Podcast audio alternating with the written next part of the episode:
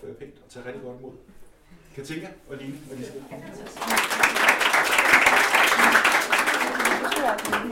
Det var fordi, han sagde bare Jeg bare, hvad jeg sige. Godt. Nå. Nå, vi har halvanden time. Og øh, jeg forestiller mig, at vi bruger den først på snak om ærlighed og hvad der måtte følge af at være ærlig i sit arbejde. Ja, ting og sager. Og at vi bruger den sidste time på, at Katinka spiller nogle sange, og Line tegner. Hvis ikke du gør det undervejs, nu må vi se. Ikke? Og, at der er, og at der er åbent i øvrigt øh, for spørgsmål fra publikum. Ja. Vi mødtes jo i, i sidste uge for lige at sige hej og, og snakke om, hvad vi skulle snakke om i dag. Og øh, der var det jo sådan meget slående. Jeg vidste jo godt i forvejen, at de begge to lever egentlig af at være hudløst ærlige. Det er det, I har skabt en, en karriere på. Øh, men I er jo også meget, meget forskellige. Og som Katinka sagde, da vi mødtes nogle dage senere tilfældigt i Søndermarken, så er der jo nok en grund til, at en af jer står på en scene, og en anden øh, tegner. Og det synes, jeg kunne være, det synes jeg kunne være sjovt at snakke lidt om. Så jeg vil egentlig spørge, om I ikke hver især kan fortælle lidt om, hvordan I er kommet til det sted, I er nu. Øh, jeg tænker, kan tænke, at du er ikke født med en ukulele i hånden, og det har måske ikke ligget i kortene, at, at du skulle stå på en scene. Så hvis vi starter med dig, hvordan øh, er du havnet her? Mm, ja, ja, ja. Når, når jeg sådan siger, hvordan at jeg endte med at blive musiker, så er det, føler jeg mere det der med, at nogen har sådan, sådan virkelig ønsket det her, sådan brændende med at komme med i den der klub. Øh, men jeg faldt ligesom ind ad døren på en eller anden måde. Øh, det var ikke egentlig det, jeg havde tænkt. Øh, jeg tror, jeg kommer fra en familie af sådan pragmatikere, øh, forstået på den måde, at vi kan ikke alle sammen stå på en scene. Vi kan ikke alle sammen melde os til X-Factor. Øh, så øh, jeg tænkte, at noget så kliché, øh, at man skal have noget at falde tilbage på. Øhm, så jeg har hoppet igennem både universitetet og lærerseminaret uden rigtig meget succes. Men det, der ligesom har været tråden i det hele, det var, at jeg fik en dagbog, da jeg var 18 år, og helt sådan uden at tænke over det, har jeg skrevet digte lige siden. Øh, det gjorde jeg også før, men der, da jeg fik den dagbog, der ligesom om det sådan samlede sig på en eller anden måde. Og så havde jeg en, har jeg stadig en meget stedig veninde, der hørte en af sangene på et tidspunkt, hun var sådan, at det der, det er rimelig godt. Jeg har et spørgsmål. Ja. Hvordan blev digtene til sange pludselig? Det var bare sådan, det altså, var det der med sådan, at jeg fik en ukulele, og så var det sådan...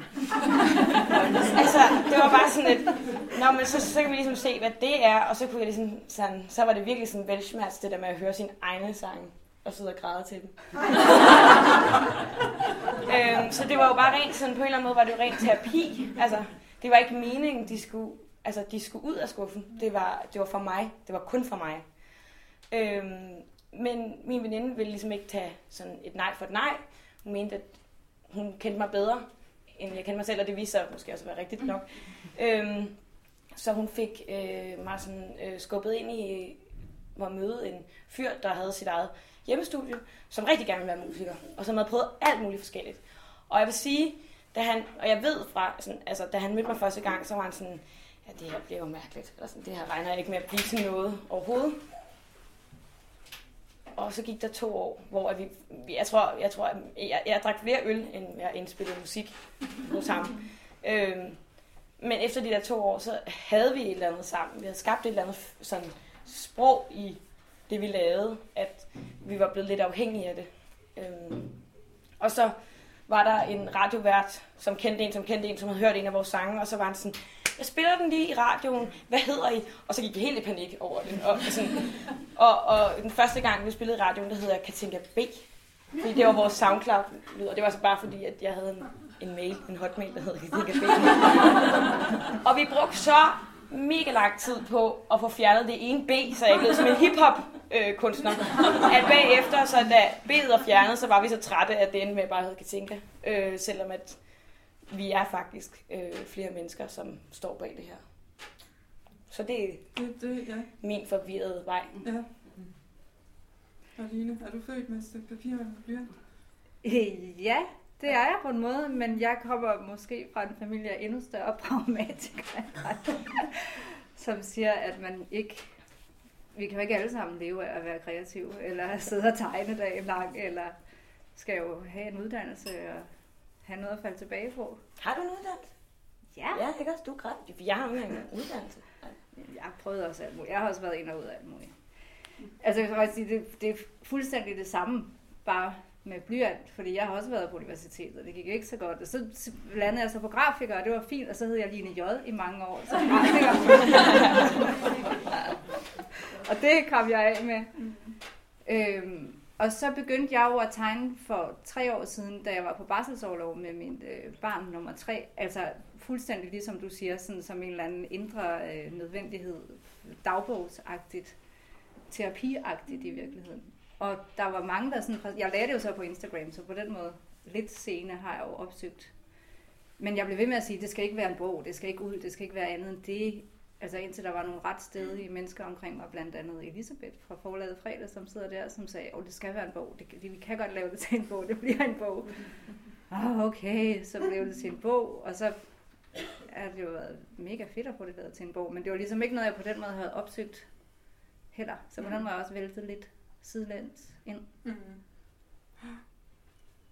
Da du sagde det der, kan tænke med, at der er en grund til scenen, og der er en grund til, til tegningen, så så jeg sådan et billede for mig af Line, der står bag et skilt, øh, hvor der står alt er godt, eller er det fredag, eller en af dine mange slogans, og kan tænke, der står sådan afklædt med en ukulele foran. jeg står afklædt bag et skilt. Men, men den øh, ærlighed og, og sårbarhed, nu er sårbarhed jo temaet, sådan set, ja. en fælles styrke i sårbarheden. Øh, sårbarheden deler I, men, men I udtrykker den jo øh, helt forskelligt.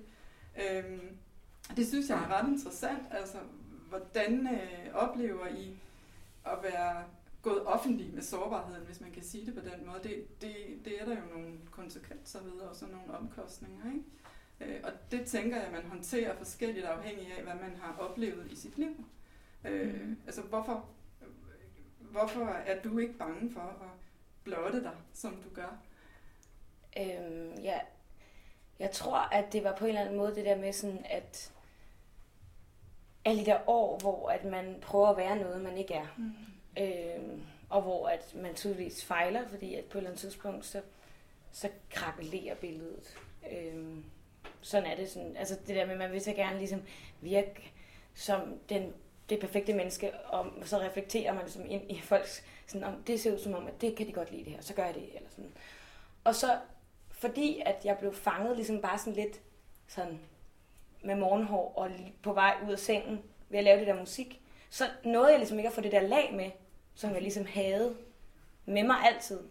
Og det nåede jeg ikke at få med. Du nåede ikke at beskytte dig? Nej, og på den måde så da jeg ligesom endelig stod på en scene og spillede, så var det jo sådan, når de kan godt lide mig, når jeg bare er præcis det, jeg er, når jeg er hjemme alene. Mm. Og det var sådan, det var egentlig overvældende. Jeg huske, altså sådan den eneste kommentar, jeg havde til de mange sådan, første koncerter, vi havde, når der, da der begyndte at være mennesker andet end, min, andet end mine forældre. øh, det var sådan noget, I er ikke gået? I går ikke? I går ikke? Altså, fordi jeg var simpelthen så overrasket over, at der var nogen, der kunne holde mig ud. Og, og, så, og så det der med ikke at være bevidst om det, så var det jo først sådan et år efter, at da folk begyndte sådan at skrive artikler om en, altså, at, sådan om mig og sådan noget, og den der styrke. Og så var jeg sådan, nå er det det, jeg gør? For det vidste jeg egentlig ikke. Jeg vidste bare, at for en gang skyld, så føltes det godt at stå og blive kigget på. Ja. Sådan har du det ikke helt lige nu, vel? det, er jo ikke, der er ord i munden. Ja. Men, øh... Øh, nej, altså for mig synes jeg faktisk, der har været et ret stort skift fra at sidde helt... Altså jeg startede med at sidde hjemme i sofaen og amme, altså to, to uger efter min datter var født med, med mave og bryster og nattøj og grød overalt, og tegne, og altså havde sådan en tegnet udgave af mig selv, som jeg lagde ud, og det er jo på en eller anden måde nemt nok, synes jeg. Mm.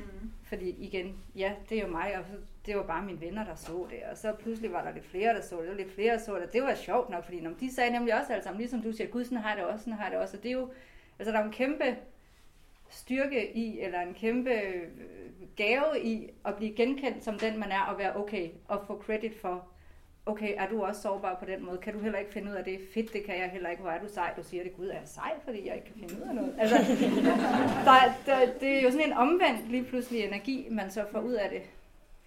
Men jeg kan godt mærke, at efter der sådan er kommet flere og flere, der følger med, og pludselig er nogen, der kommer og siger hej på gaden, og det er sket, der er kommet nogen, der sagt hej på gaden. Altså, så er det noget andet, der kan jeg mærke, at jeg er helt anderledes blufærdig over for det, fordi jeg, er jo ikke, øh, jeg er jo ikke vant til at stå på scenen eller tale foran mennesker, eller, altså jeg har det helt klart bedst og tryggest ved bare at sidde for mig selv og tegne, og så trykke på en post-knap, og så behøver jeg ikke at kigge mere på det, og så behøver jeg ikke at konfrontere mig med det. Så nogle gange på det seneste har jeg da ønsket, at jeg havde lavet sådan husk mit navn-agtig, aldrig nogensinde at vise, hvem jeg var på en eller anden måde. Og det er samtidig også forkert, fordi jeg får jo også helt vildt meget ud af at møde folk, der ja. siger, ej, jeg er glad for det, du har lavet. Og, altså, så det er jo dobbelt, ikke? Jo. Men det er ikke ubetinget fedt Nej. for mig. Og jeg kan også mærke, at det begynder at påvirke mig nu i forhold til, hvad jeg lægger ud, eller hvad jeg har lyst til at sige, at jeg er bevidst om, at der er så mange, der følger med, og at der er folk, jeg møder på gaden, der ved det, og ja, så på den måde. Ja, det var også bare, altså det sådan, sådan, altså på en eller anden måde, så på et tidspunkt, så er man også nødt til sådan at lægge en, en vej for en, i hvert fald har jeg følt sådan, mm. altså, øh, jeg synes det er, jeg synes det er sådan bekræftende for mig, at der er nogen, der skriver til mig og spørger mig om ting. Det er lidt forvirrende, fordi jeg føler ikke, at jeg er en brevkasse. Jeg føler ikke, altså når der er nogen, der siger sådan, ej, jeg ville ønske, jeg var dig, tænkte jeg bare sådan, ah, det vil jeg ikke ønske for min værste fjende. altså, det var bare sådan, Åh, og en, der sagde sådan, ej, jeg leger, jeg er dig i badet. Jeg var sådan, øhm, men, men til gengæld så er det også det der med, at så var jeg også nødt til at vælge en ramme for det. Det var altså sådan her quote, jeg siger det var. Men hvad hedder det, at det der med at vælge, hvad det så er, man vil med det. Altså hvad er det, jeg gerne vil fortælle om? Hvad er det, jeg gerne vil fortælle om med mig selv?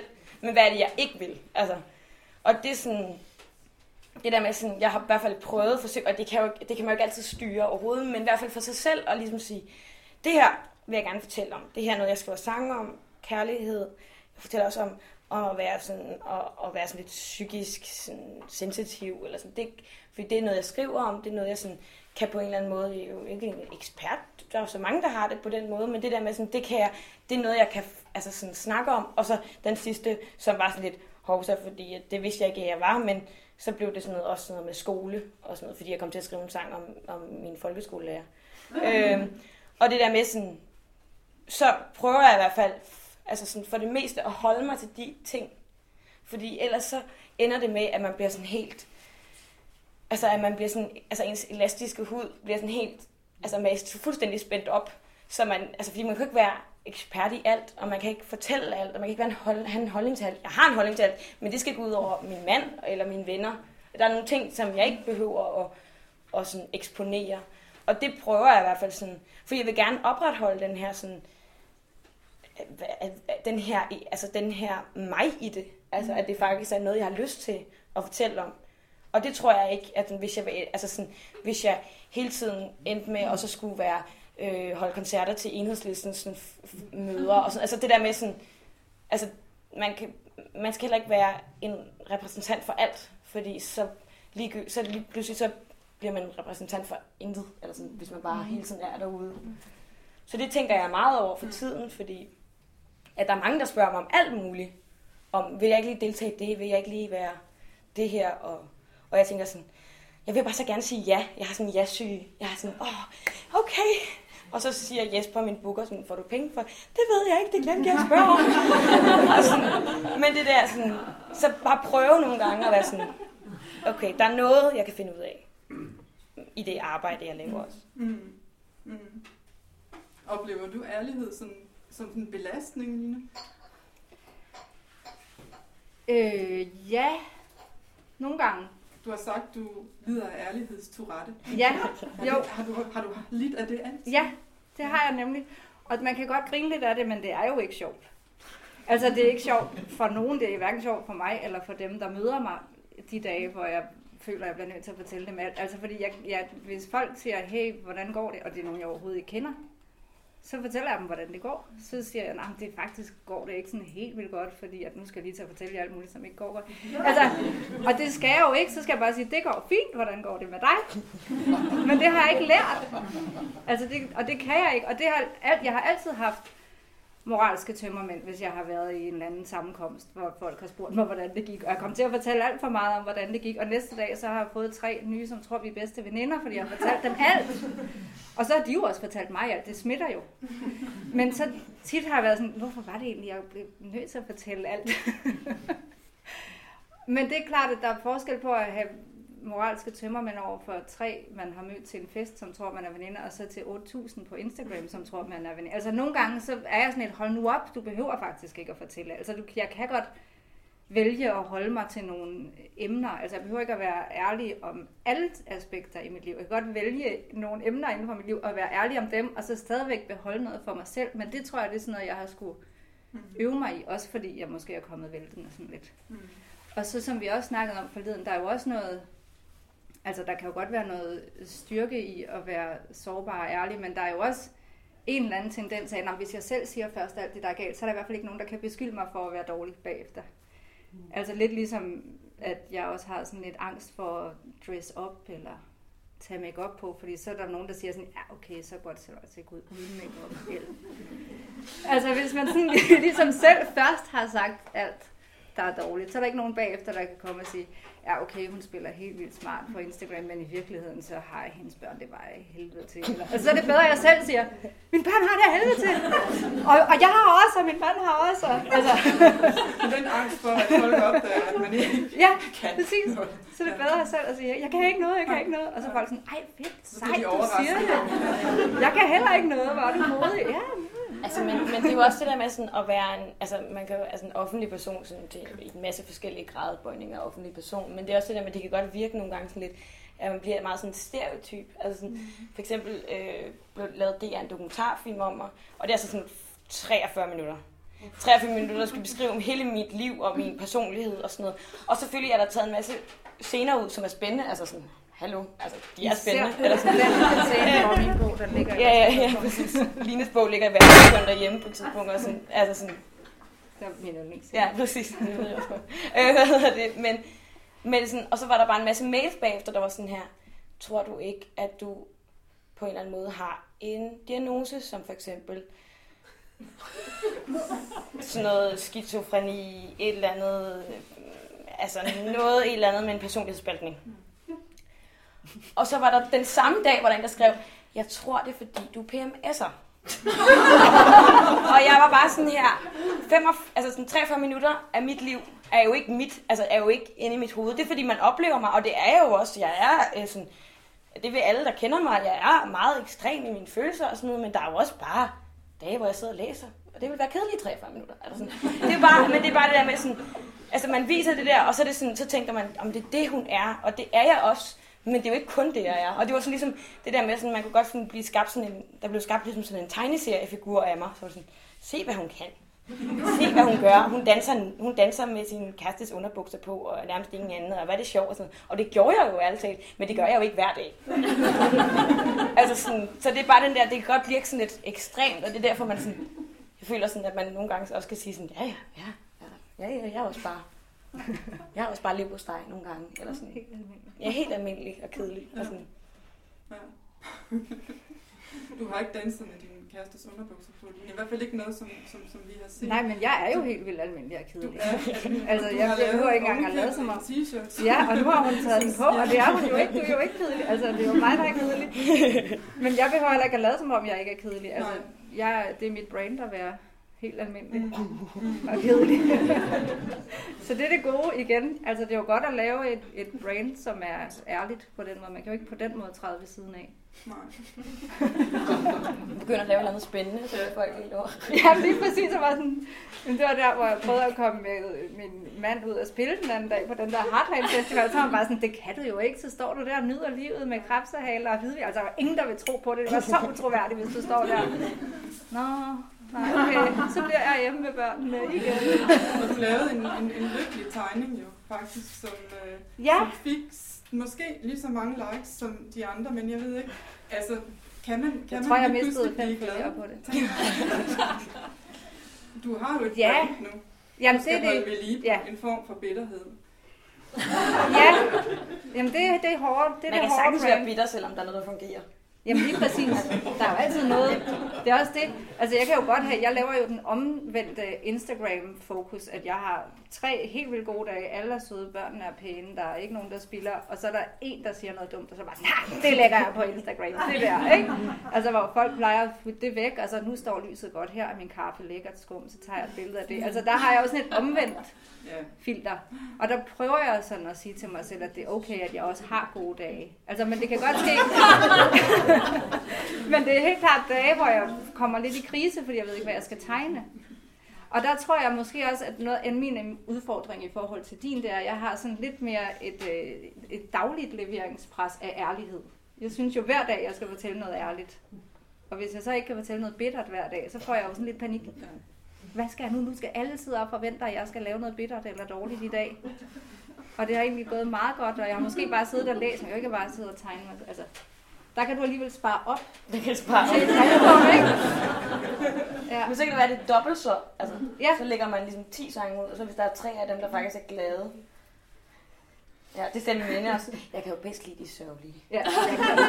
Er. Men er det ikke sådan? Altså, det er jo, det er jo, det er jo nok der, man, man mærker den genkendelse fra andre. Den der, "Nå, sådan har jeg det også. Altså, der er ingen, Ja. Hvis man siger, kæft, hvor er jeg lykkelig, så siger folk ikke, gud, det kender jeg godt. Altså, det er, Altså, det er jo man sådan- får ikke den... Ja, men det er jo også sådan ud fra sådan mottoet, altså ham øh, Zizek, som sagde sådan, why be uh, happy when you can be interesting. Altså, det er jo sådan, ja, jeg, jeg, er sådan her, jeg drømmer om at have det som sådan en magnet derhjemme. Jeg bare sådan, Jeg kan lave en mulighed. Du kan lave det. Men bare sådan, at det der med sådan, at ja, altså, at det er også svært, og så, altså, jeg kan da godt huske, jeg kan da godt huske, at jeg havde sådan en kæmpe krise på et tidspunkt, da jeg fik en kæreste, og det var så også min første kæreste, men så også min første mand, og forhåbentlig den sidste, øhm, øh, at, at jeg var sådan, hvad gør jeg så?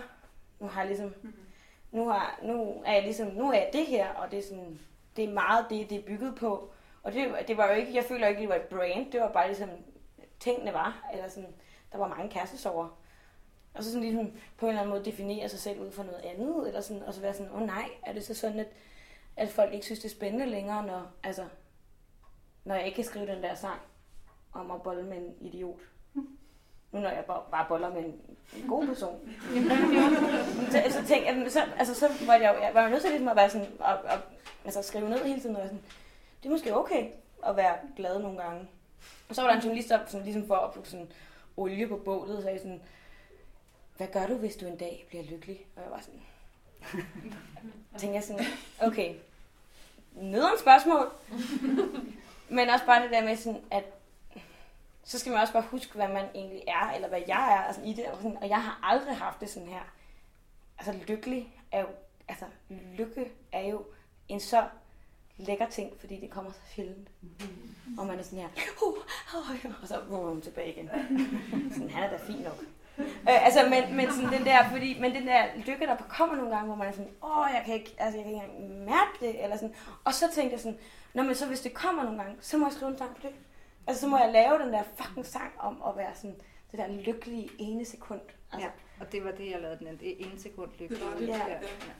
altså, og det synes jeg også er på en eller anden måde, for det er ikke længere det der lykke. Altså, det, det kommer som sådan en lille, sådan ligesom, Men det er jo også noget med, hvad man så vælger at bruge, ikke? Fordi man kan jo virkelig godt gå rundt og være lykkelig, og det er dejligt, men stadigvæk, hvad har man lyst til at bruge i sit arbejde, eller Ja, ja, som drivkraft, eller, altså det er jo ikke, for, man kan jo have alle mulige slags følelser, det er jo noget med, hvad man så slår ned på, og tænker, det her er interessant at bringe videre. men så vil man, jeg vil gerne vise en eller anden helhed. Ja, det Altså, vil gerne, gerne. det vil jeg gerne. Ja. Jeg vil gerne vise en eller anden, altså sådan skabe en eller anden, sådan en, et tredimensionelt, et eller andet form for, for blob. Altså sådan, som jeg kunne sætte ind sådan, "Nå, men så nogle dage så er jeg lykkelig, og nogle dage så er det helt forfærdeligt, og nogle dage er det okay, og nogle dage... Ja. Eller sådan, for at skabe det her sådan lidt mere, i stedet for at jeg blev den her tegneseriefigur, som mm. havde, som PMS'ede, og som var psykisk syg, øh, på samme tid. tragisk, tragisk skæbne. Men sådan det der med, så, altså sådan, at det skulle hellere være et puslespil, eller sådan. Nå, men sårbarheden og ærligheden ligger vel jo også i, det, altså, det er jo det hele, så Ja. det kan jo ikke kun være, være bitterhed.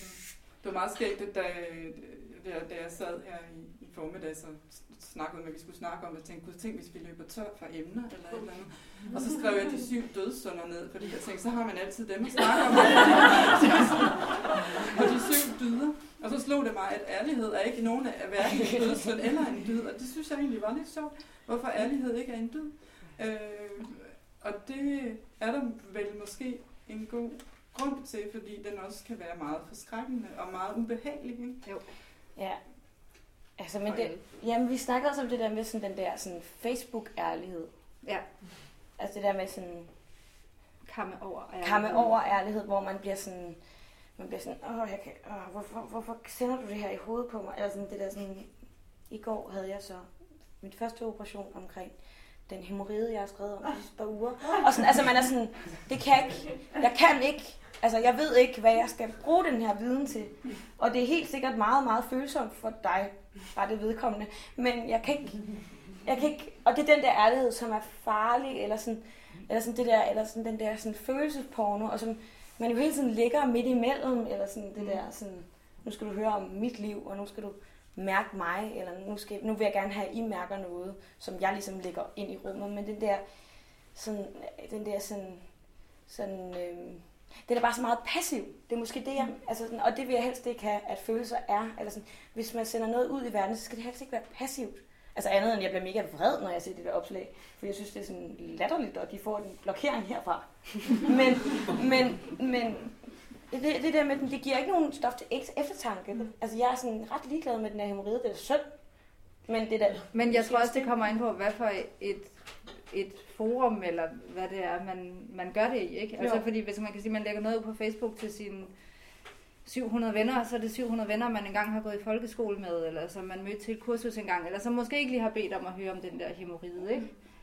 Altså, jeg, jeg synes tit selv, jeg er i farzonen for at være Men det synes jeg selv, totalt jeg ærlig-agtig, alt for ærlig, og jeg har hele tiden sådan en stemme og siger, det er der ikke nogen, der gider at høre, hvorfor skal jeg lægge det ud, hvorfor har du brug for at lægge det der ud, men hvor jeg sådan ligesom hele tiden også må sige til mig selv, folk kan selv vælge, om de gider være der eller ikke. Altså, og jeg lagde meget hurtigt ikke mine tegninger ud på min personlige Facebook, fordi jeg vil ikke belemre alle mulige, fordi de har kendt mig en gang, skal de også se, hvordan det går i mit ægteskab. Altså, det behøver folk jo ikke.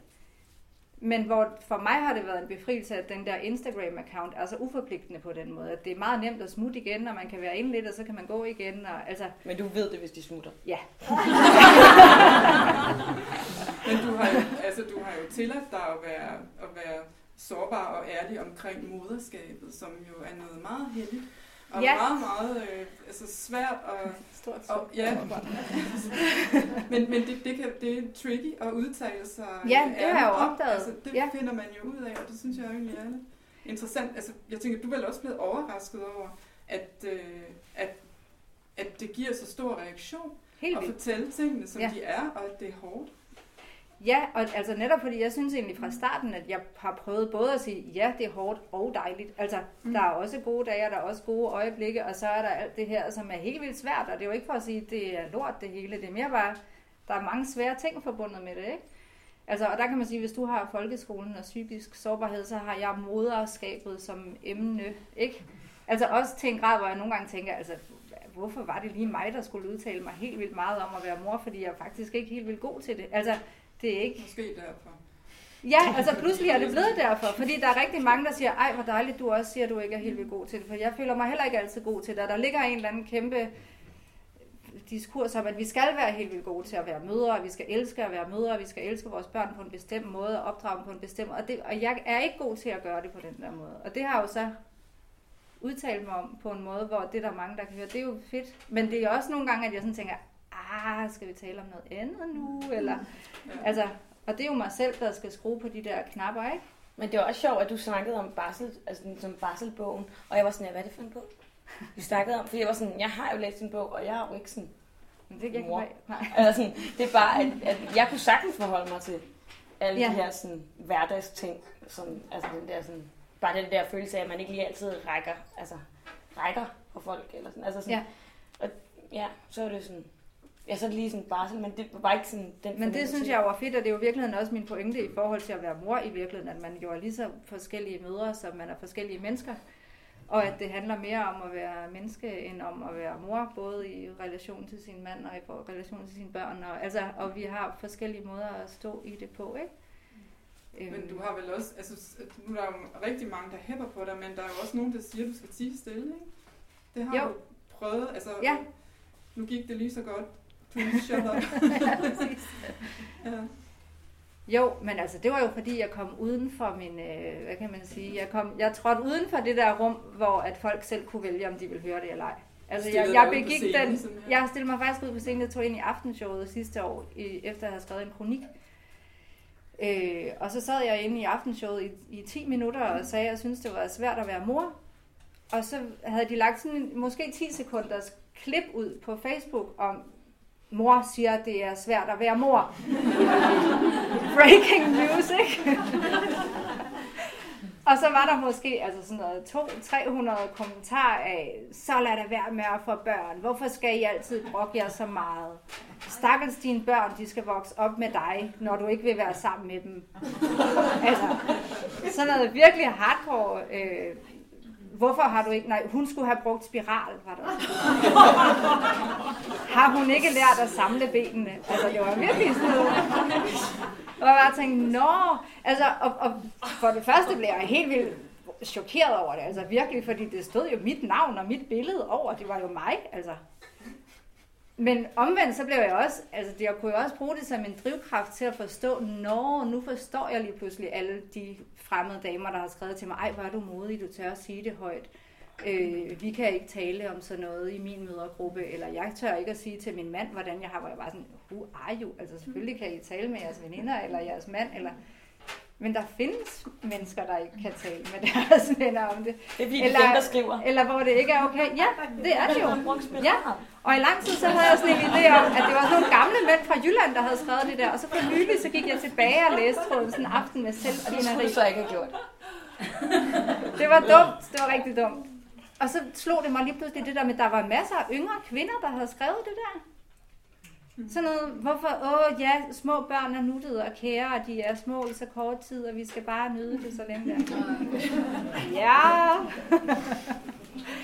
altså, men jeg, jeg, synes, jeg synes både, det var hårdt, men jeg kunne jo også bruge det som en drivkraft til at sige, okay, lige pludselig så er det faktisk vigtigt at tale højt om de her ting. Og lige pludselig så kunne jeg jo også altså se, at jeg havde en berettigelse på en eller anden måde. Ikke? Og det der med, at jeg så også har fået så mange, der følger med, giver jo også en, eller anden- der er også en eller anden styrke i at have fået en stemme på den måde, til at kunne sige nogle ting, som måske ændrer noget for nogen. Det synes jeg da også er en kæmpe privilegie. Ja, der er også et eller andet ansvar, der kommer med det, som er sådan på mange måder også dejligt. Eller sådan, at folk sådan...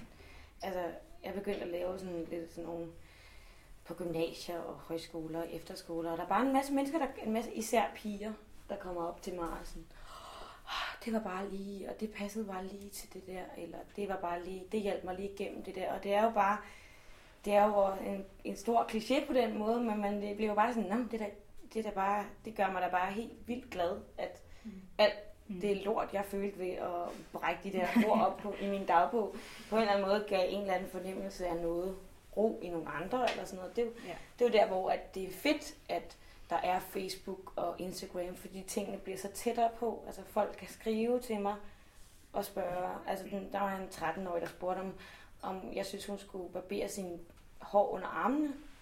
Eller lade være. og, og jeg var bare sådan, jeg sagde, at jeg synes, at det var synd, at hun var så sej, når hun var så ung, fordi det er ikke så mange, der er i den alder. Og så sagde jeg, at, at måske skulle hun lige finde en veninde og lige sådan være sådan, gør vi det her?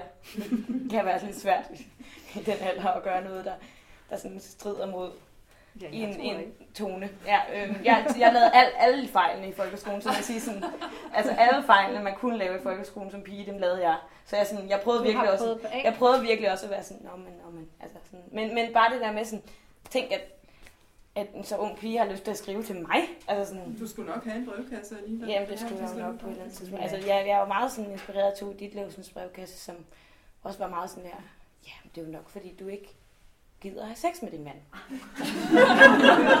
sådan en brevkasse. Og, og, og, og fordi man bare kan se, sådan, at hun har jo ikke styr på noget som helst. Det er jo meget tydeligt i hele et forfatterskab. Men, men alligevel er der nogen, der skriver ind til hende og sådan noget. Men, men jeg gør i hvert fald mit, mit bedste for at svare så godt jeg kan på, at om behåring eller ej. Eller ja. Nå, men det siger jo nok også noget om, at der er en stor ensomhed rundt omkring. Ja, ja, og det er jo også, altså det er jo ligesom det, jeg gerne vil sige med det, det der med, altså at jeg vil helst ikke have en idolisering af mig, fordi altså, så vil jeg hellere have, at vi sådan, man føler, at man er sammen om, altså man sådan, jamen, jeg er også en, som, jeg græder også om søndagen. Eller. Men du får vel også netop det spørgsmål, fordi at du tør være sårbar ja. og ærlig. Ja, ja, det altså det åbner jo op for noget, Ja. og, og heldigvis åbner det mest op for noget godt, Mm. frem for noget hårdt eller Mm. noget ubehageligt. Hvordan tager du det ind, hvis du ligesom Line får sådan nogle ubehageligheder? Øh, altså selvfølgelig er det bare sådan, der er jo ikke, altså det er jo, det er jo alle mennesker, altså det er jo, det er ubehageligt at få, især, i, i hvert fald for mig er det især på skrift, altså fordi det sidder der bare, øh, når folk skriver, at, at man er en, et eller andet. Øh, og jeg har fået mange ting at vide, men i forhold til hvor mange gode beskeder jeg får, så er det ingenting. Men vi har aftalt i mit band for eksempel, at, at at der er ting, jeg ikke skal vide noget om, hvis øh, for eksempel vi spiller i Godmorgen Danmark. For eksempel, altså det er sjovt, fordi sådan noget der Godmorgen Danmark, øh, Godaften Danmark, aftenshow, det er på en eller anden måde, det, det er det, jeg kalder sådan nettrøjesegmentet øh, øh, fordi at det er dem, der er sådan her, og det kan godt være, at det er en indre net under trøje, som nogle af de unge kvinder. Men, men ja. det er bare det der med, at, at, at der er en virkelig hård tone. Ligesom der er på Ekstrabladet og BT. Og, og, og altså sådan, det er bare den der nationens stemning, hvor at man kan sige alt. Og der er jo ikke noget at gøre. Hvis man, hvis man beslutter sig for at gøre det, øh, og være sådan, og fortælle nogle ting og have holdninger til ting, så får man, så kommer man igennem den maskine på et tidspunkt. Og jeg har det meget sådan, jeg kommer også til at kigge på det, hvis jeg ved det. Og jeg har også sådan været sådan helt sådan, men de kender mig jo slet ikke. Jeg vil jo bare gerne. øhm, så det der med sådan, men, men der er også nogle ting, hvor jeg bare sådan, det vil jeg ikke vide, hvis der er et eller andet, hvis der er et eller andet, mit bank kan holde mig fra. Fordi de har det meget sådan lol over det. De er meget sådan, se på filmen, hvor er hun tyk. Og, sådan, og det kan jeg ikke. Altså det kan jeg bare ikke. Det er bare sådan lidt mennesker, der snakker grimt om mig, og så, kan jeg ikke, så bliver jeg faktisk ked af det. Øhm, så vi prøver ligesom at holde den sådan lidt nede. Og det er jo også det, det er, når man, når man lægger noget ud, som er sådan en selv, så er der jo også større chance for, at, Ja. altså, at man bliver såret. Mm. Og det har sin styrke og sin fordel, men har virkelig også sine ulemper. Men det jeg er kommet sådan frem til, altså sådan, nu har jeg gjort det her i sådan fire år, eller sådan, øh, at de fleste tager godt imod det. At de fleste tager det sådan, vil gerne passe på det, man efterlader, hvis de sådan, og hvis man ikke gider at høre det, så lytter man bare ikke efter, og så er det det, eller sådan, eller hvis man synes, jeg er en kælling, så skriver man ikke, og så gør det ikke noget. Altså, men, altså, for mig at se, så er det sådan, derfor, og jeg, sådan, jeg tænker sådan, der er jo mange, der har en holdning for eksempel til Bisse, men han er også et kæmpe stort, sådan, han har det her sådan, sådan slør rundt om sig af mystik, fordi han er ikke ham selv i det, han er alt muligt andet, og det er mega spændende, fordi det er fremmed. Men jeg vil gerne være spændende, fordi at jeg faktisk præcis er genkendelig. Mm. Mm. Mm. Det er flot sagt. Ja. ja, det er faktisk virkelig flot sagt, og nu kigger jeg lige, fordi den er, jeg vil godt, jeg skal bare lige se, hvor meget tid, fordi det er sådan en, man har lyst til at sige. Men vi kan godt lide. Men der er mere at sige. Der er mere at Der er mere at sige om det. Der er mere at sige. Ja. Det der med... Øh, Bise har jo den, netop den der persona. Ja. Så øh,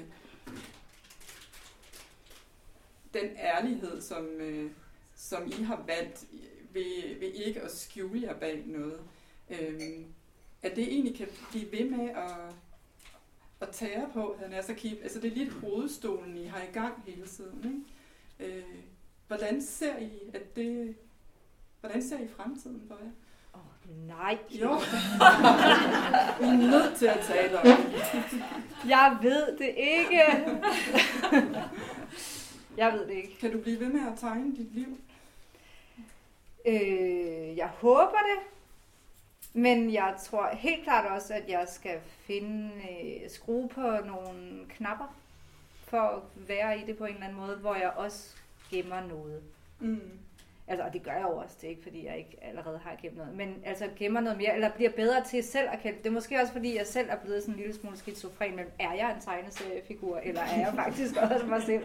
Altså, nogle gange kommer jeg selv i tvivl, og mine omgivelser kommer i tvivl. Altså, mine veninder begynder at sige, Nå, men det var bare fordi, jeg så på Instagram, du havde tegnet den der, så nu ved jeg ikke, hvordan du har det i virkeligheden. Altså, hvor nogle gange er det federe at tale med sine veninder i virkeligheden, end at de skal holde sig opdateret i forhold til ens Instagram-profil. Altså, jeg tror, at nogle gange håber jeg lidt, at jeg kan gemme lidt af det i til nogle større portioner, eller arbejde lidt mere med det gemt i en periode, og så vælge, hvad jeg vil lægge frem.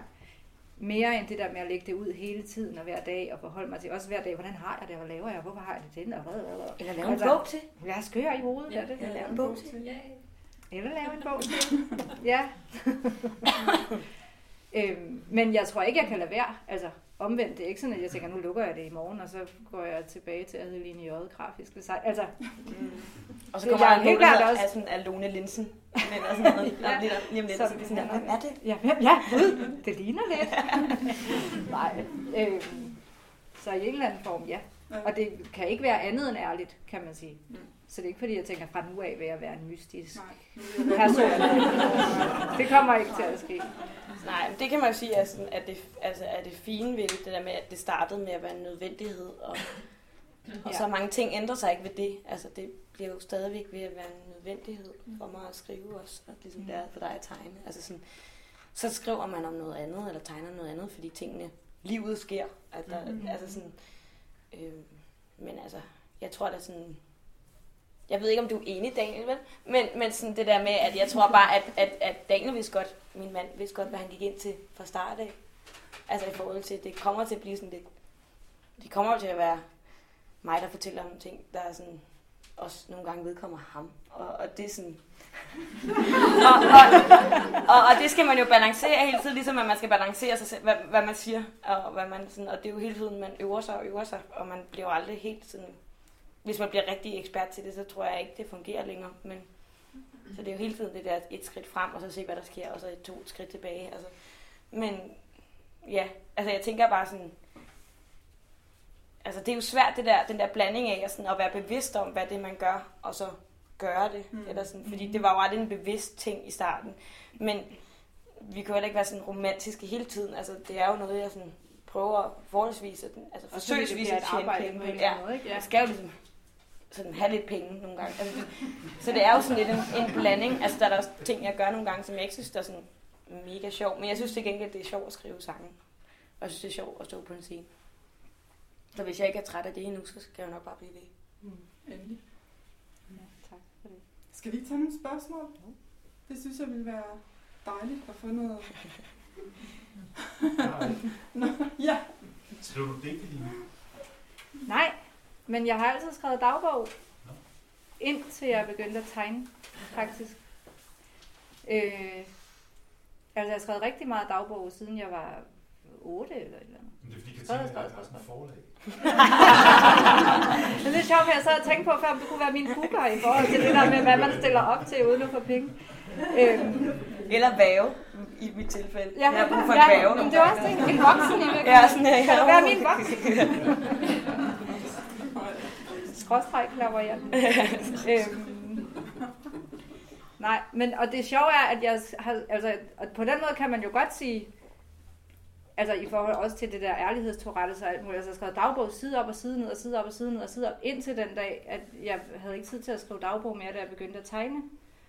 Så alt det der dagbogsagtige noget, åh, hvad med det, og hvad med det, øh, øh, altså det ligger jo der i de der tegninger, ikke? Jo, Så nogle gange tænker jeg, at jeg skal begynde at skrive dagbog igen. din tekst er jo en ret stærk del af dine tegninger, faktisk. Ja, i hvert fald en hashtags supplerende. er Ja. jo altså, ikke? God hashtags. Jo. Er du ung. Jeg kan slet ikke noget af det hashtags. Jeg lærte, jeg lærte hashtags, hvad det betød sådan for halvandet år siden. Jeg var sådan, Nå! Ej, det var så... Altså, nu prøver jeg at lave hashtags, og det er bare ikke det. det. Man kan tænke, at jeg begyndte kun at tegne for halvandet år siden. Okay. Så det er jo også det, nu siger du fire år. Jeg tænker, gud, fire år. Altså min bog kom ud for et år siden. Jeg synes også bare nogle gange, at alting er gået meget hurtigt. nu sidder jeg her og er verdensberømt. Altså. det er vidunderligt. Men tegner du, Katinka? Åh, oh, nej, nej, nej. har et lille forslag. øh, nej, det gør jeg ikke. Det kan jeg ikke finde ud af. Jeg kan tegne en kat. Det er det eneste, jeg kan tegne. ja. Det er bare, du skal skrive autografer. hvad? Nej, det kan jeg faktisk ikke. Nå, Men det kunne jeg godt have gjort. Ja. Men øh, ja, det, det er ligesom... Ja, det er det eneste, jeg kan tegne. Jeg er simpelthen ikke det der med fingrene og hænderne. Det har jeg aldrig været god til. Nej. Ligesom alle kan regne. Nej, Det er sådan- Og det er jo godt en fordel at være musiker og ikke kunne regne. Der er ikke nogen overraskelser, eller sådan. Det er bare sådan, der er ikke nogen penge. Det er det samme. Vi er en. Det siger vi meget forskelligt. Vi er fuldstændig ens. er på mange Der er det med scenen til forskel. Ja, ja, der er det med scenen til forskel. Og ukulelen. Skulle du spille et par numre? Det kan jeg godt. Er der ikke andre spørgsmål? Så kan vi tage nogle spørgsmål bagefter, så kan Ja, vi ja. godt lige tænke Ja. lidt, så, så har vi sådan et, øh, Ja. et hyggeligt øh, brud her. Øhm, jeg tænker, jeg vil spille et nummer, som er egentlig fra det, øh, det album, at jeg udgiver øh, til oktober med mit band. Øh, men som er sådan... Øh, som er sådan stadig en af de der sange, som sådan... Skal vi sige den før Daniel. der er før og efter. Det er meget tydeligt. Øhm, men det er jo ikke ens betydende med, det dårlige dårligt nummer. Det er bare... Det er bare sådan der.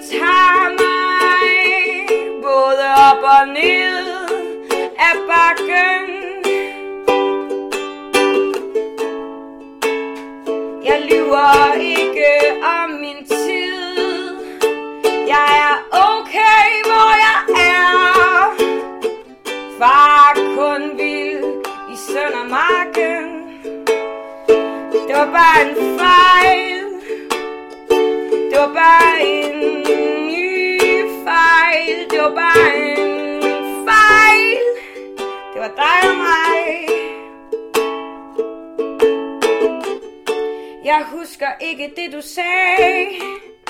Kun det du holdte på Den dag vi græd i dit køkken. Jeg cykler ikke forbi dig mere Når jeg tager hjem til Frederiksberg. Du var bare en fejl Der smagte lidt af lykken. Det var bare en fejl det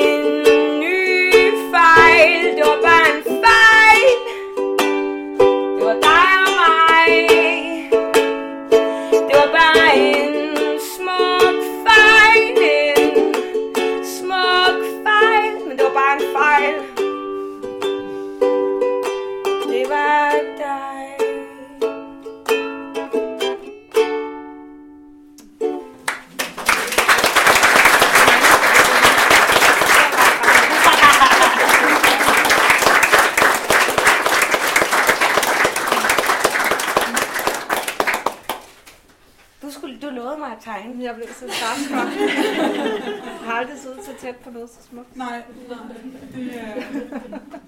Hvor, altså, jeg er nødt til bare lige at spørge, fordi det lyder som om, du fik stukket en ukulele i hånden på et tidspunkt ret sent egentlig. Ja, ja. Og så bare sang, eller hvordan? Nej, men det var bare sådan, der har jeg jo bare sunget alle mulige andre sange. Og så øhm, øh, kom jeg til i gymnasiet og synge ret meget sådan punk og sådan rock, og så ødelagde jeg min stemme. Øh, jeg var ret sådan, jeg var, havde en meget lys englerøst på tidspunkt. Hvilket der er ingen, der tror på i dag.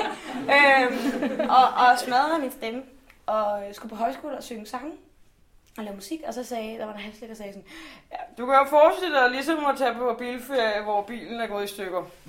Og jeg var sådan her, og det var faktisk et billede, jeg forstod. Det var bare ikke lige det billede, jeg ville have. Øhm, og så startede jeg på højskole, og så fandt jeg ud af, at jeg kunne bare synge sådan, jeg gerne ville synge. Og i stedet for at synge andre sange, der skulle lyde som andre, så begyndte jeg at skrive sange selv, hvor at jeg selv kunne sætte tonart. og selv kunne vælge, hvordan at de skulle lyde, og selv kunne sige sådan, "Mm, det er ikke rigtigt, det er mig, der er rigtigt. Så det var sådan, Men det er faktisk sjovt, fordi det tænkte jeg på. Også fordi jeg hørte til det en podcast med dig den anden dag. det var selvfølgelig. Jeg har lavet research. det var det der selvskrevet, hvor det var Ja. noget med, hvordan du havde skrevet alle mulige sange. Og så sagde du et eller andet med, at du, det der med lige, hvordan du, hvad hedder det, pitchede? Ja, ja. Hvordan ja. du lige kom ind på tonen, det var du lidt ligeglad med, og det var lidt ligeglad, og du var dårlig til at spille ukulele, og hvis det havde været alle mulige andre, der spillede ukulele, var du blevet fyret fra bandet, men nu var det bare sådan, og Ja, der var meget sådan noget, ikke? jo. Og det synes jeg bare, det kan jeg jo utrolig godt genkende, fordi det er jo også sådan, jeg selv forklarer alt mit tegn. Jamen, jeg tegnede det med venstre hånd, mens jeg armede, og der var mørkt, og det var ikke meningen, det skulle se sådan ud, men nu blev det sådan.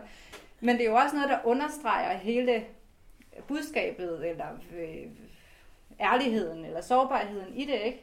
At formen også kommer til at følge, ja okay, jeg synger heller ikke altid fuldstændig rent lige fra starten, og det er også okay, eller ja, jeg kan ikke altid tegne perspektiv fuldstændig korrekt. Deal with it, jeg vil sige det Ja. her. Altså, så, så sproget på en eller anden måde kommer til at understøtte budskabet. Men det er også sådan, altså jeg ved godt, altså sådan på en eller anden måde, altså der er dage, hvor jeg ikke ved det, men der er dage, hvor jeg godt ved, at jeg godt kan skrive en sang. Og sådan, altså i hvert fald skrive teksten i den, og have det som om, at det er bare det rigtige at skrive, og det er sådan, der er ikke et ord, jeg vil ændre og sådan noget. Og så resten er jo ligesom bare for at få det der, de ord ud. Jo, jo, men det er jo også li- det er jo rigtigt, at den skal lyde sådan. Den skal ikke lyde på andre måder. Der er ikke en englerøst, der skal synge det. altså, det er det jo ikke lige pludselig. Er det jo sådan der, det skal være. Det er jo det, der er så fedt, at, at det uperfekte bliver perfekt på den måde, at det kan ikke være på andre måder. Og det er dit sprog, og det er derfor, det også er så troværdigt, ikke? Ja. Og I må jo faktisk have en meget høj grad af selvværd begge to. For at ture det er uperfekt, ikke? Altså, det er, det er, ja, det er jeg ked af at sige. Men Der må jo, men det er jo rigtigt nok, der må jo være et eller andet Ja. selvværd i det her. Men jeg ved ikke, hvor det kom fra, eller hvor det sådan gik hen. Ja, Nej. nogle dage. Men der er nogle dage, hvor jeg vågner op og tænker sådan, jeg er konge af DK. Ja, Men der er også dage, hvor det bare ikke føles sådan. ja. Jamen, jeg tror, jeg har haft få glimt af det, men så har jeg med det samme blevet fyldt af så stort et selvhad. Ja, At det har varet flere uger efter. Så det Jamen, overskygger. det giver, det giver god mening. Var der lige det sekund, hvor jeg faktisk troede, jeg kunne noget? Men det er sjovt, det der ene sekund, hvor man Ja, kigger sig i det spejlet. var og faktisk wow. fedt. Ja, wow. Ja. Ja. er det en kvindeting? Oh, Ja, og oh, det er sådan ja. lidt spørget, men, men at det er sådan... Altså, øh, Jeg tror, det er en kvindeting at være så øhm, verbalt omkring det. Mm. ærlig tror ikke- omkring det. Ja, jeg tror bare, fordi at jeg, jeg, eller sådan, det er sådan, min mor altid siger det med sådan, kvinder de er uddannet til at snakke så meget, fordi vi har ligesom lært det helt fra start af. Og det tror jeg ikke alle mænd har. Det der med at sige det, udtrykke det. Men jeg tror, at der er, altså jeg tror, at det er sådan, i, i hovederne, jeg tror, at der er meget det samme. Men jeg tror at faktisk både, at det er mere mandligt at sige, hey, jeg kan alt, jeg kan alt. Og så tror jeg også, at det er mindre mandligt at turde sige, sige nogle dage tør jeg, Ja, tror jeg ikke, jeg det kan er rigtigt. Mm.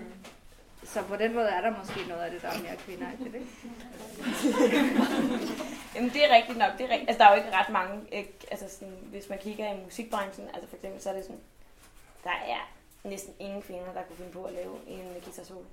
Og jeg kender så mange mænd, der går finde på at bare sådan sætte sig ned og lave en, altså bare sådan, Ja, ja.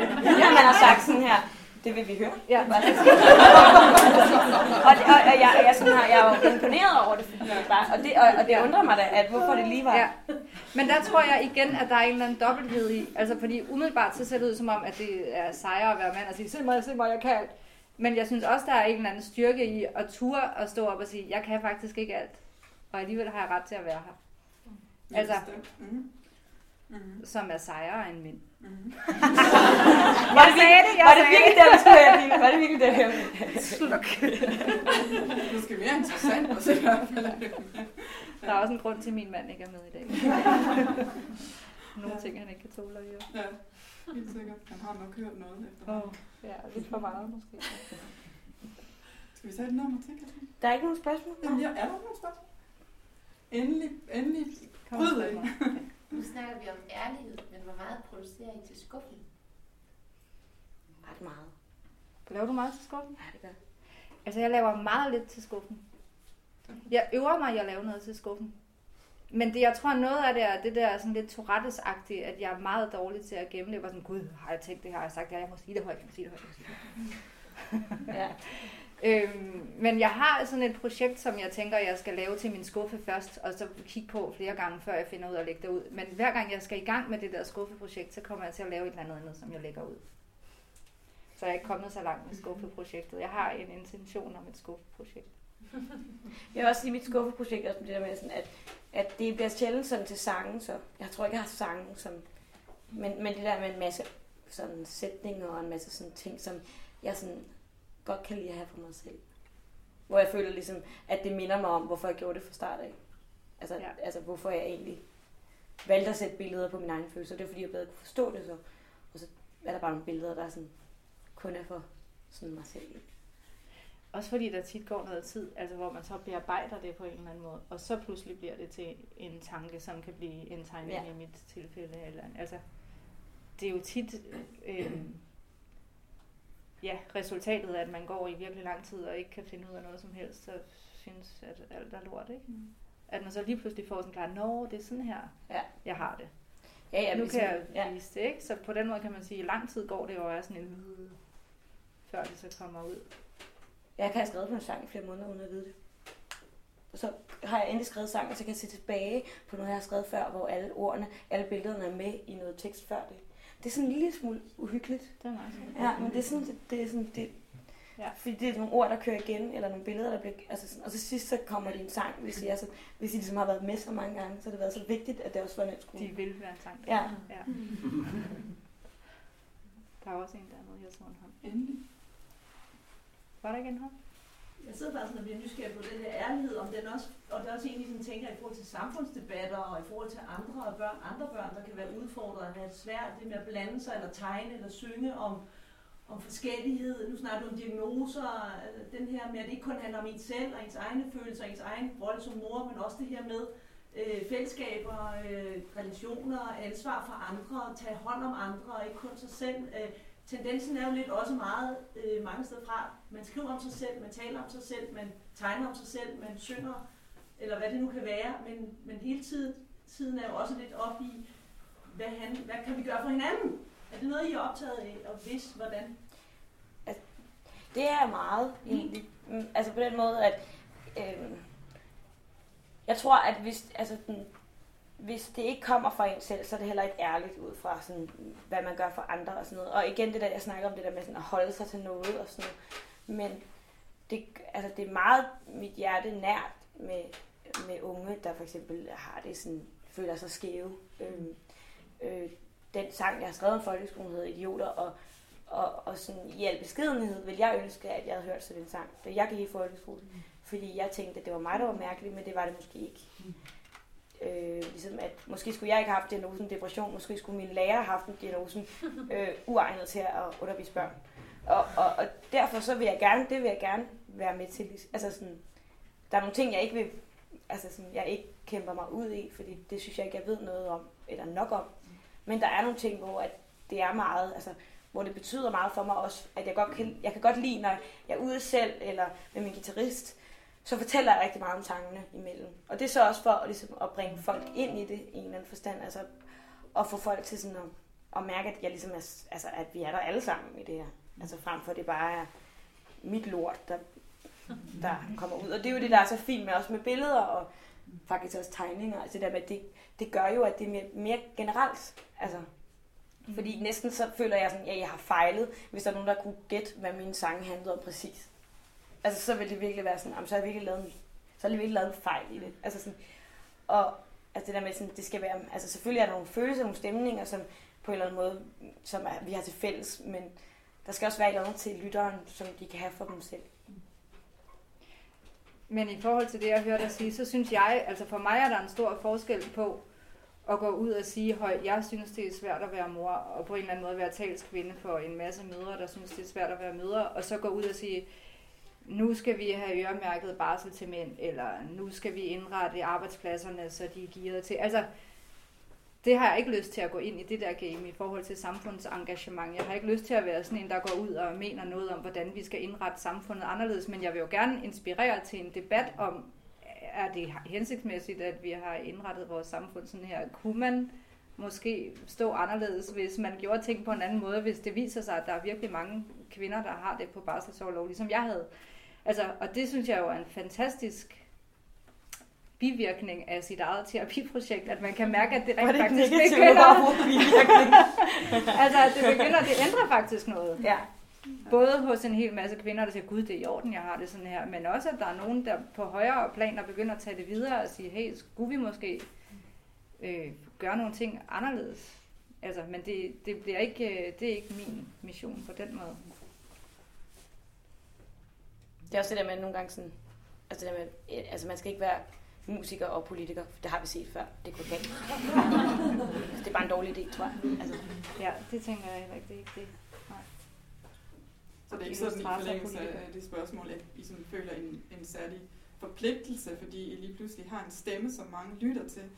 Øh, det kan måske, ja. Det gør man jo lidt, men det er bare lidt mere de små. Altså, ja. Jeg synes, jeg har et ansvar for at svare på alle dem, der skriver til mig øh, også og, og, og opføre mig pænt, hvis der er nogen, der kommer over og fortæller mig noget, øh, og, og sådan, og have en respekt i, at de har lyst til at fortælle det til mig. Mm. Men det er ikke ens betydning med, at jeg vil, altså, det er et ansvar, som, som ligger, men også ligger i at være altså sådan musiker og være sangskriver. Men nej, nej ikke, ikke på mere end det. Altså det, det tror jeg bare, men ja, så stopper folk med at lytte også. Mm. Mm. Så jeg også lige fik sådan et eller andet med miljøet ind i mine tekster. Husk at bruge den lille grønne skralde. ja, der tror jeg godt, jeg kunne gå lidt over ja. skraldesortering snart. Faktisk. lidt tættere på himlen. Lykkelige dage, jeg sorterer mit skrald. og det kan selvfølgelig gå fra at være, fra at være ærlig til at blive meget tænkt lige pludselig, ja. hvis man er begynder at blive bevidst yeah. om, hvor mange mennesker, der kigger på en og lytter til en. Ja, og det er også altså, der, man bliver lidt crazy nogle gange. Ja. ja det mister sig. Ja, netto. ja. Er der spørgsmål? Vi svarer på alt. Vi svarer på alt. Spar ikke spørge, hvordan vi har det. der er en der. Jeg var lidt nysgerrig på uh, dit bogprojekt. Jeg tænker, jeg har ikke set bogen, og jeg ved heller ikke, om det er det digte, eller vil bare fortælle lidt om, hvad, uh, ja, hvad, altså, hvad hvad tankerne bag at ligesom skrive noget ned og ikke uh, synge dem? Øhm, det er, mange af dem er øh, øh, hvad hedder de, sangtekster, som ligesom var udkommet. Så jeg havde også lidt som om, at det var sådan lidt... øh, men der er også nogen, der ligesom ikke er udkommet endnu, og det var ligesom fordi, at det er jo der, jeg altid starter. Jeg starter med at læse bøger, og jeg starter med at læse digte for at få ting ind i hovedet. Og så vil jeg gerne se, om, om det gav, gav noget andet til de her tekster, som ligesom er det, der er min hovedinteresse. Og se, om det vil være noget andet at læse dem frem for, og at de blev sunget. Fordi der er noget med at synge dem, så kommer de lettere ud. Altså, de bliver, man kan tage imod dem på en lidt lettere måde, hvilket er fantastisk med koncerter, fordi folk er sådan, kan sagtens stå med en øl og smile, og, og jeg står og sådan, kaster mit hjerte ud, og det, og det kan jeg godt lide ved det fordi det bliver ikke så tungt og sådan noget. Men så vil jeg også gerne prøve at se, om, om altså, det var, også, altså det var også Jesper, der overtalte mig, Fordi jeg var sådan her, det kan jeg ikke. Øhm, men den der med at prøve det der med, sådan, hvordan jeg selv har det med ord, og hvor vigtigt det er, jeg synes det er med ord. Så det der med sådan, kunne det være, at der var nogen, der sådan kunne føle en eller anden tyngde i, i ordene frem for melodierne, så vil jeg gerne prøve at gøre det. Og jeg synes faktisk, det er gået meget godt. Mm. Jeg synes det. Der er i hvert fald nogen, der har købt den, og det overraskede mig meget. øh, og så ved jeg ikke, om de bliver skuffet, fordi de var sådan, ah, okay, den har jeg altså hørt, den her sang. Men, men så er der et billede af mine forældre, og så kan man være sådan, Nå. Men det er også fordi, der ikke er så meget, man køber ikke så meget af de der CD'er, hvor man kan sidde og Nej, stalke sangteksterne Nej, mere. præcis. Så jeg synes, den har... Og alle dem på internettet, der har, der har lavet lyrik til mine sange, har lavet et eller andet forkert. Ja. Så, øh, og det er også okay, men det er bare sådan, wow.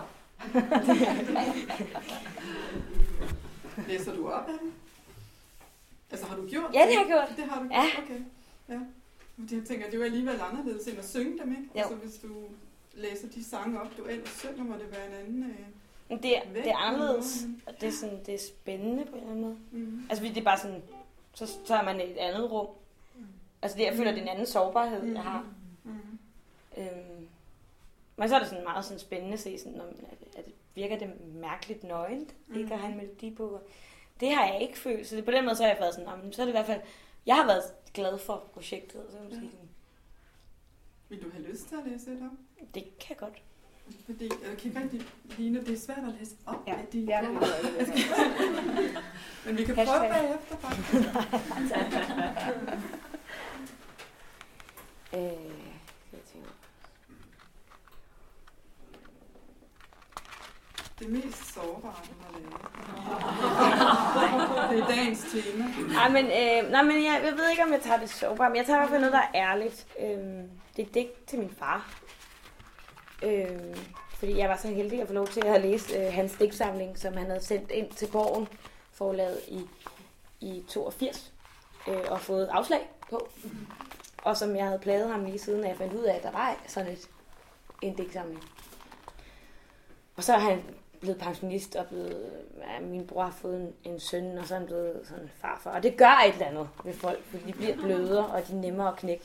øhm, øh, så på et eller andet tidspunkt, så fik jeg faktisk sådan, øh, bristet den øh, sådan af ham. Så, øh, og så brugte jeg en hel nat på at læse det, og øh, så gik der to dage, og så havde jeg skrevet det her, fordi det var en speciel oplevelse.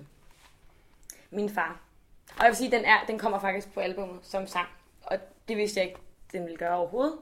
Øh, fordi det er simpelthen re- skrevet som et digt, og det vil det altid egentlig være i mit hoved. Øh, jeg har set min far på skrift, vild og ung, på hvidt papir. Som om gardinet blegner, mens de stærke farver bliver. Jeg har set farver, billeder og rim, delt dem med alt, der er dig. For at forstå det, du havde, det du havde, før du fik mig. Hvor impulsiv, ternet, forvirret og fri. Hvor tungt du skrev, hvor let du var. Hvad du så dig som, før du blev min far. Du ligger i mine knogler, tær og hår.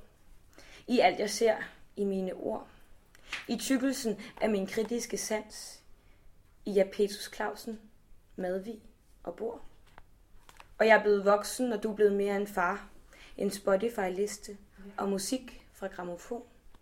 Ung, gammel, let og tung. Du er min yndlingskameleon.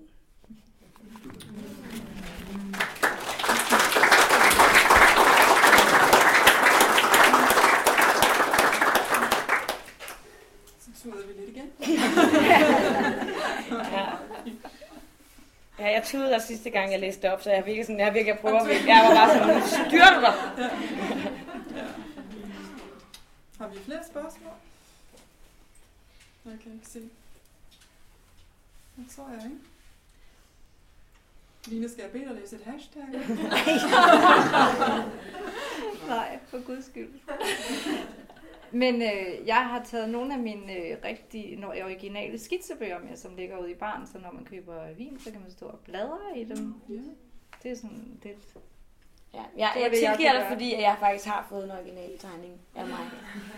Så også I overall. i år, altså. Nå, men så kan det, altså, det kan være, vi skulle tage en sidste sang. Ja. Okay, Jeg ved godt, du også kan synge, Line. Men jeg tror bare Faktisk, ikke... ja. ja. Og jeg øvede mig faktisk på Ja. en Katinka-sang den anden gang. Det var den der, du rejser. Men jeg blev nødt til at sætte den lidt ned. Nå, ja, okay. så vil jeg ikke spille den i forhold til... Så jeg. Det må du rigtig godt, jeg kan sidde nynne med her. Men nej, nej, nej. Hvad hedder det? Jeg laver fisk. Jamen, næste gang så laver vi et eller andet. Så tegner jeg, og så spiller du. Jeg tror, øh, altså, det vil virkelig også være... I hvert fald på min tid bliver virkelig en fiasko. øhm, nå, men i forhold til det, vi snakkede om, øhm, med at, sådan, ligesom at tage et ansvar, ja, sådan, have en holdning til noget, der er mere end, altså, der kommer ikke kun indefra. Øhm, er en sang, jeg har skrevet, øh, fordi jeg blev inviteret ind i sådan et i, af øh, P2, et højskoleprojekt øh, projekt af en podcast i otte afsnit om øh, den lille blå bog. Og jeg er øh, højskoleentusiast, jeg er højskolelærer også. Øh, højskolesangbogen er øh, for mig også en meget vigtig ting. Sådan, altså det er, det er bogen, øh, når jeg tænker sådan en sangbog. Øh, samtidig så er det også en bog, der er fyldt med rigtig mange gamle mænd. øh, og en masse gamle hvide mænd, hvis man skal være helt ærlig. Øh, og, det, og de gør det godt. Problemet er bare, at der er en masse pensionister, der synger de her sange, men der er så også en masse i starten af 20'erne mennesker, der synger de her sange. Og det er så de to segmenter, der er. Og, og, og, øh, og, og så meget som der er nogle, nogle mennesker, der har prøvet, der er for eksempel verdens mest forfærdelige, synes jeg, øh, billedsprogssang, der handler, øh, der hedder Linedanser, som er sådan en konfirmationssang. Og med linedanser, jeg synes, det er et billede, der er lige til at tørre røv i. Øhm, og øh, så er der bare ikke mere omkring det der med at, at være ung og skulle vælge, eller bare være i det hele taget menneske at forvirret, og at, at vi nok alle sammen er lidt bange for at fejle nogle gange. Så jeg har skrevet en sang om det i en eller anden forstand, øh, som øh, jeg, jeg, jeg har gjort den kort, fordi at jeg håbede på, at, at det ville være et fordel, hvis de ville have den med i højskolesang. altså, ja, den fylder kun to sider, det er fint. Altså, det er jo ikke, sådan, det er jo ikke en grundvig. Altså, det der med grundvig var der altid et vers til. Det er der ikke hos mig. øhm, øh, så nu har jeg prøvet, og jeg, og jeg ved sgu ikke rigtigt, men, øh, men bare, at der, var, der blev startet en debat bagefter omkring, altså om, om der kunne nogle flere nye sange ind, og det, det er jeg i hvert fald glad for.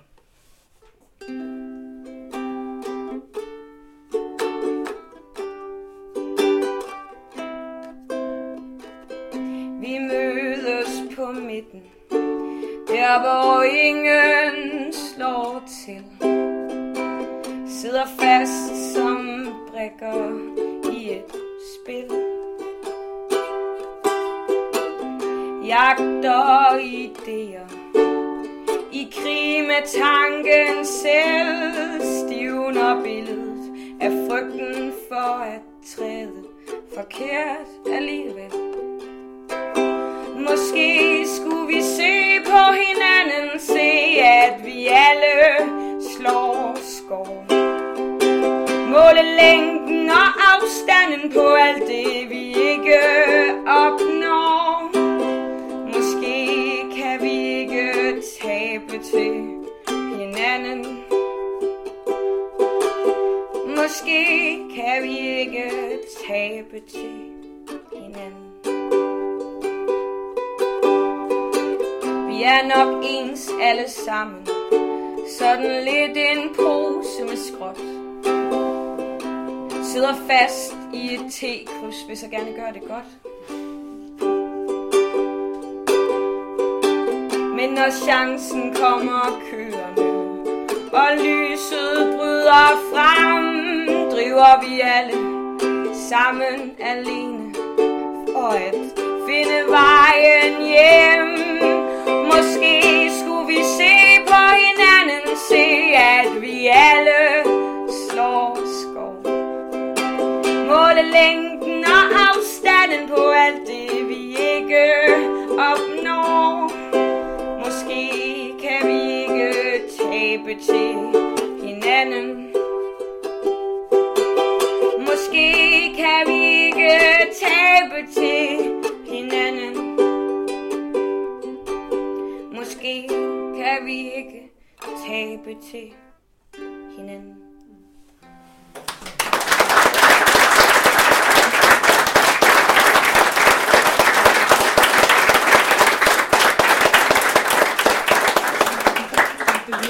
Som om den allerede står i højst. Ej, jeg, er også, jeg, er sådan, jeg har lavet sådan nogle arrangementer, hvor jeg har tvunget folk til at synge omkvædet og sådan, så jeg er bare i gang med sådan at lave mig et eller andet sted. Det er det. Dejligt. Har I to mere sådan at sige til hinanden, eller spørge hinanden om, eller skal vi? Nej, jeg vil sige til dig. Nej, Nå, men andet end det der med, at vi er jo meget store fans af er hinanden. fans af hinanden. Ja. Og det har vi været sådan, altså også sådan, uden at vide det. Ja, for I Du har jo ikke sådan godt, kendt hinanden. Nå, men, men jeg vidste ikke, at det var dig før. Jeg havde købt bogen. Altså, jeg vidste godt, at der var en, som Jesper kendte, som var ret starstruck, som ikke turde at sige hej til. men så købte jeg din bog, og så fandt jeg så bagefter ud af, at det var dig. Så det var jo meget, altså så, på en eller anden måde, så har vi jo meget sådan, der må være et eller andet, vi har til fælles i forhold til sådan, at vi er fascineret af hinanden, ergo vi er fascineret af os selv. Ja, I har Ja. ramt et eller andet hos hinanden i hvert fald. Og du nævnte også Trille, Line, da vi talte sammen her forleden, at du havde gået, du var, var stor trillefan, og havde gået let efter en, som du synes Var lige så fed var som lige så Trille. fed som Men jeg ved ikke, om du synes, det er fedt, at man siger Jo Trille. jo, eller- ej, Trille er okay. Altså meget bedre end Yvonne fra Olsenbanden, som jeg også ja. Det var, øh, den første anmeldelse var det Daimi, Yvonne Olsenbanden og Lone Kellermann. Ja, ej, Og synes det er altså en kombination af kvinde, ingen har lyst til at... Det er. Så, der, så, så, så, så Trille er sådan Ja. okay sådan, Ja. til at leve med. Det er smukt. Jamen, så Mhm. tænker jeg, at vi sådan slutter af her, og så er der jo tonsvis af merchandise. Og, Mest Lines. og vin, Det er sådan der, nu og- har du spillet tre Ja, ja. år. Vi vil sikkert gerne skrive autografer på alt muligt. Vildskab. Ja. Vi vil hellere øh, Drikke vin. drikke vin ja. Ja. Det er faktisk derfor, vi er kommet primært med hinanden. Men øh, tak for Og ja. snakken, og tak for musikken, og tak for de kommende tegninger. Ja. Og håber simpelthen, I bliver ved meget længe. Mm. Ikke? Ja. Tak. tak.